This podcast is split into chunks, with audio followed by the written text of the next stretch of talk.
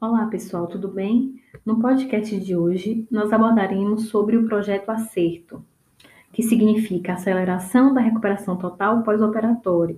Esse projeto ele foi criado em 2005 e, desde a sua concepção, ele destaca a importância de questões nutricionais na recuperação do paciente cirúrgico.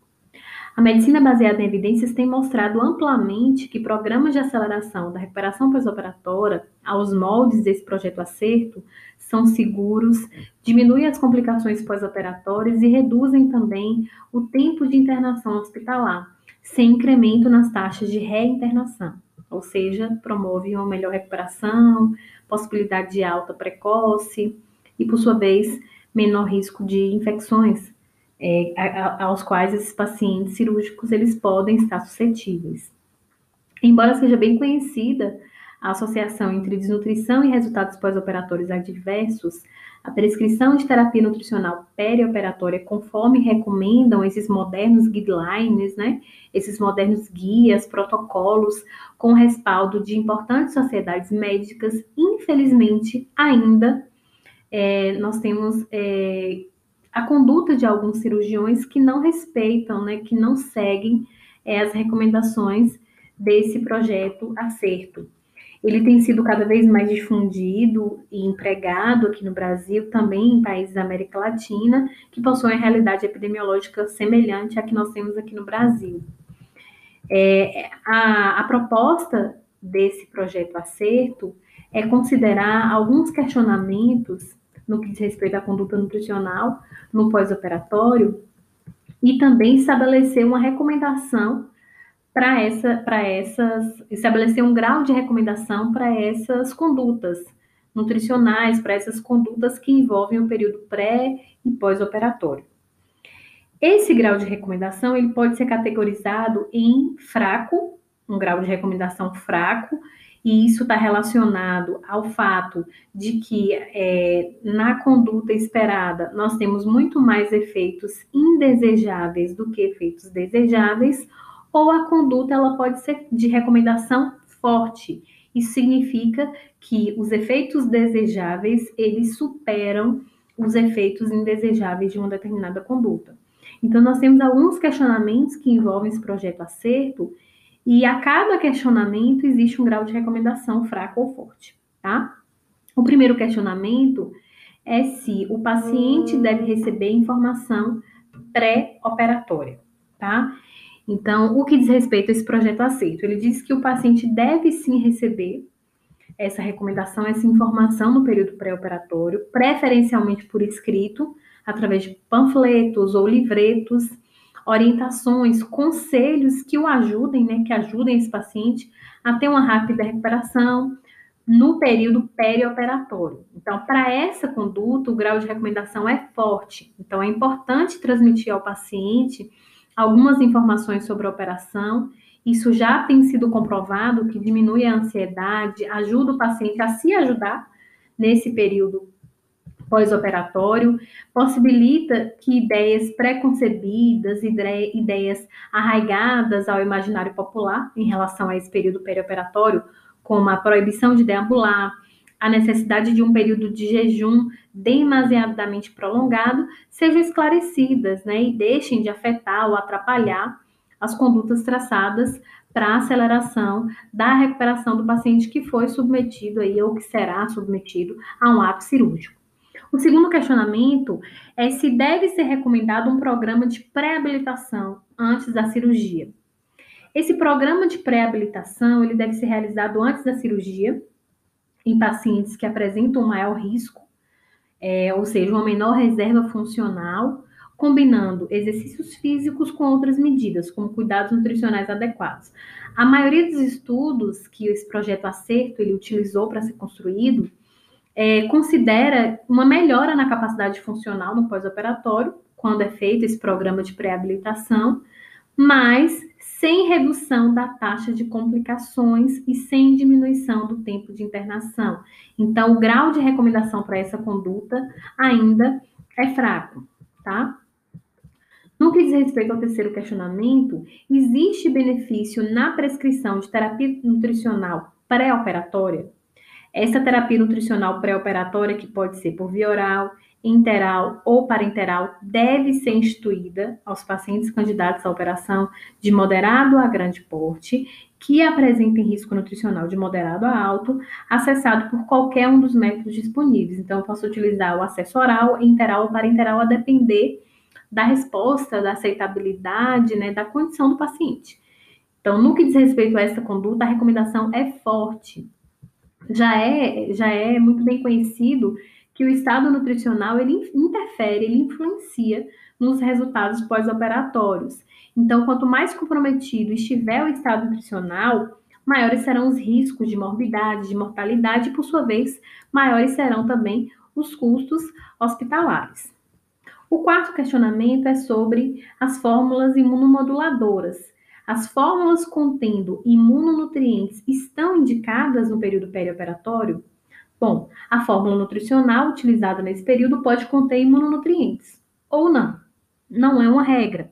Contudo, em pacientes que apresentam um risco maior no ato cirúrgico, né, que serão submetidos a cirurgias de grande porte, esse tipo de terapia nutricional, incluindo imunonutrientes, deve ser utilizada, tanto pelo uso de suplementos orais ou mesmo a utilização desses imunomoduladores por via interal. Então, a gente tem como grau de recomendação forte para essa conduta, tá? Então, tem sido comprovado esse efeito.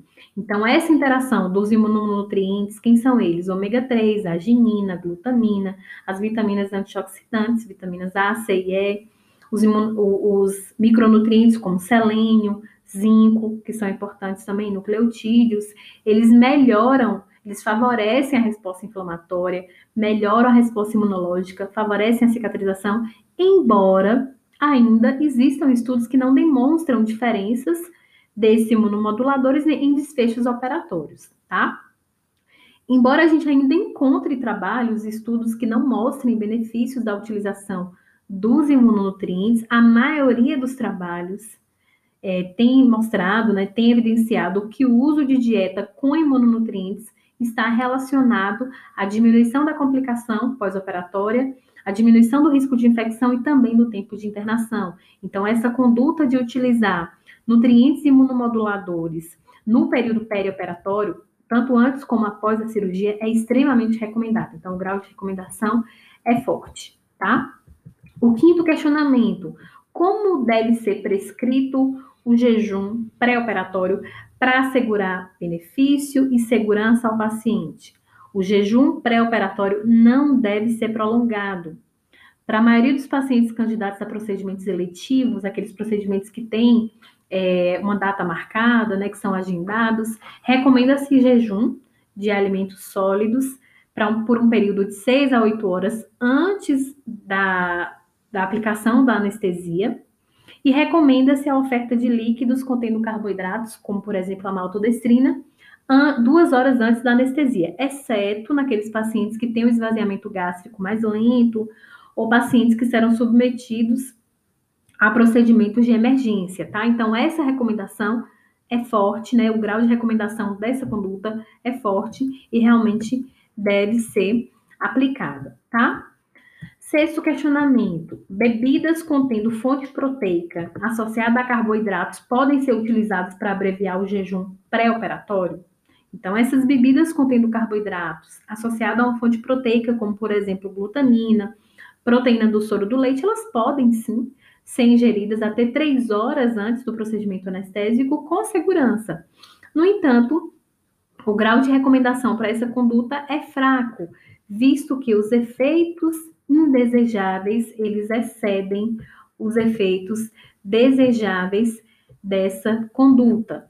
Então, embora os estudos, eles, os estudos que existem até o momento indiquem que é segura essa conduta, né, de associar carboidratos com fontes proteicas, né, principalmente a, a base de proteína do leite, glutamina, embora exista segurança nessa conduta, ainda são poucos estudos, né, que comparem apenas é, é, é, a utilização da maltodestrina e, obviamente, esses estudos incluíram poucos pacientes. Então, é seguro, mas ainda não é tão abrangente para que essa conduta ela possa ser recomendada na prática clínica, embora seja uma conduta segura.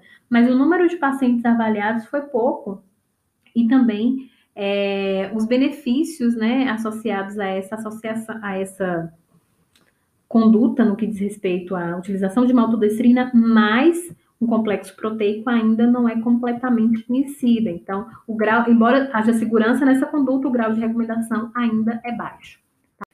Quanto ao sétimo questionamento, quando deve ser começada a realimentação no pós-operatório? A realimentação oral ou enteral após a operação eletiva deve ser precoce. Então, ela deve ser iniciada em até 24 horas no, do pós-operatório, desde que o paciente esteja hemodinamicamente estável. O que quer dizer isso? O paciente que tem níveis normais de pressão arterial, de frequência cardíaca, pode iniciar a alimentação de forma precoce após a cirurgia. Essa recomendação se aplica mesmo em casos de anastomose digestiva, quando existe ligação de um órgão com outro. O grau de recomendação para isso é forte, né? Então a literatura ela é muito vasta no que diz respeito à segurança de realimentar o paciente precocemente, né? Pacientes submetidos a procedimentos seletivos abdominais, anorretais ou mesmo procedimentos de parede abdominal.